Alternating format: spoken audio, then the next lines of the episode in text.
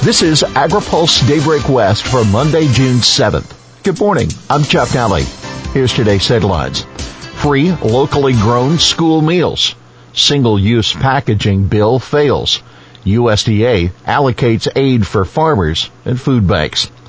Legislature calls for free school meals with focus on California foods as a part of a broad agreement between the two houses budget committees last week approved $600 million in ongoing funding for free breakfast and lunch for all students.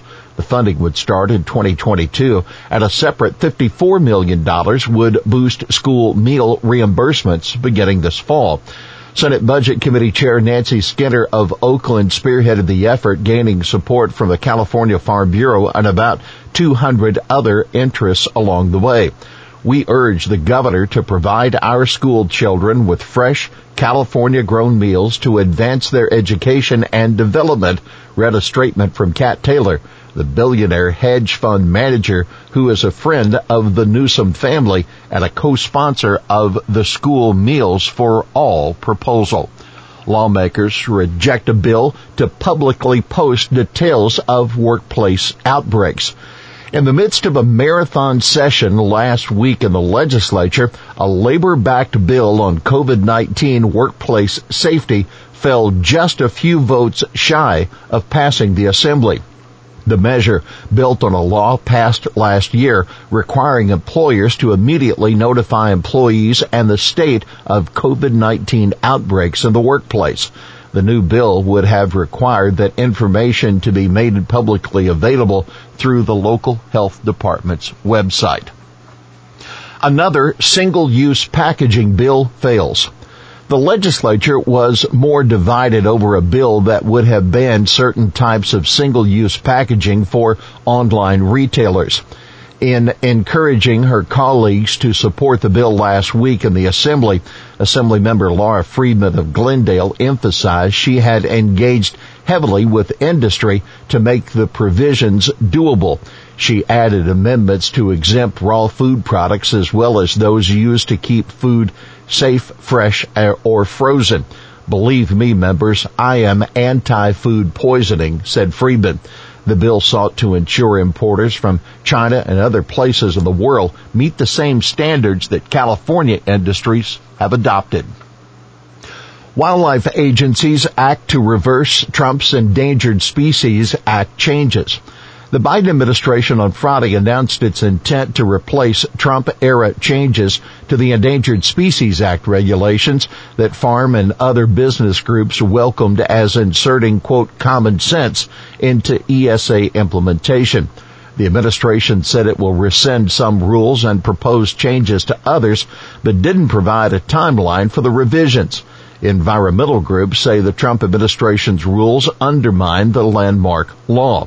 The Trump administration implemented a definition of habitat under the law, changing the way the Fish and Wildlife Service and National Marine Fisheries Service list species and designate critical habitat and revised regulations governing how federal agencies consult on the effects of federal actions that may harm listed species. You can read our full report at agripulse.com.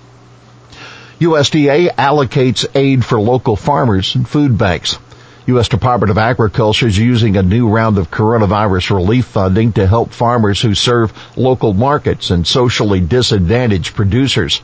Food banks also will benefit from the $1 billion in funding that USDA is allocating.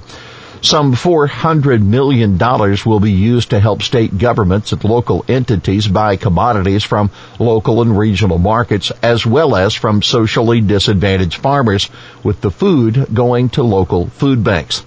These partnerships with farmers and food banks will ensure that the program feeding communities are supporting their own local agriculture system, said House Ag Committee Chair David Scott of Georgia.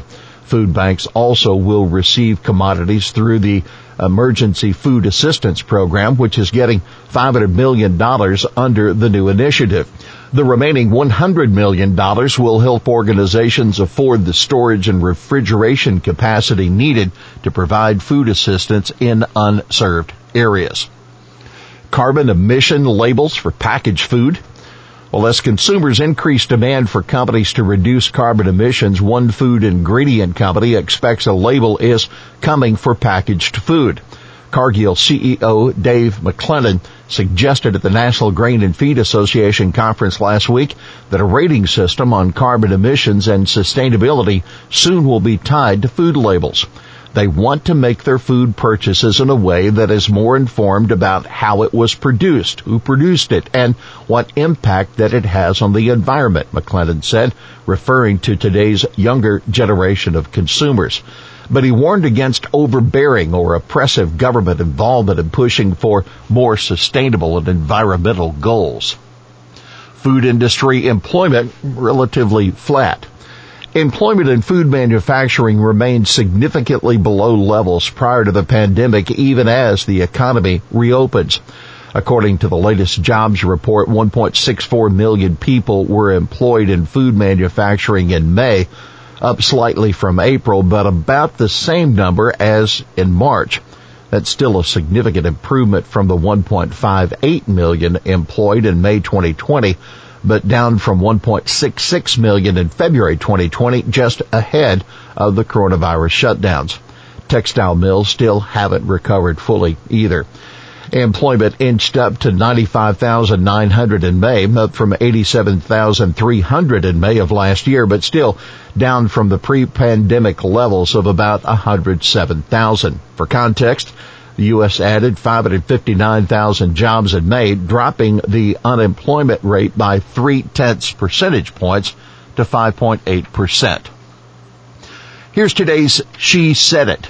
The California Water Commission needs to do the right thing now and ensure voter approved funds are allocated to the disadvantaged farm worker communities who would have been served by the temperance flat. That's Senator Melissa Hurtado of Sanger.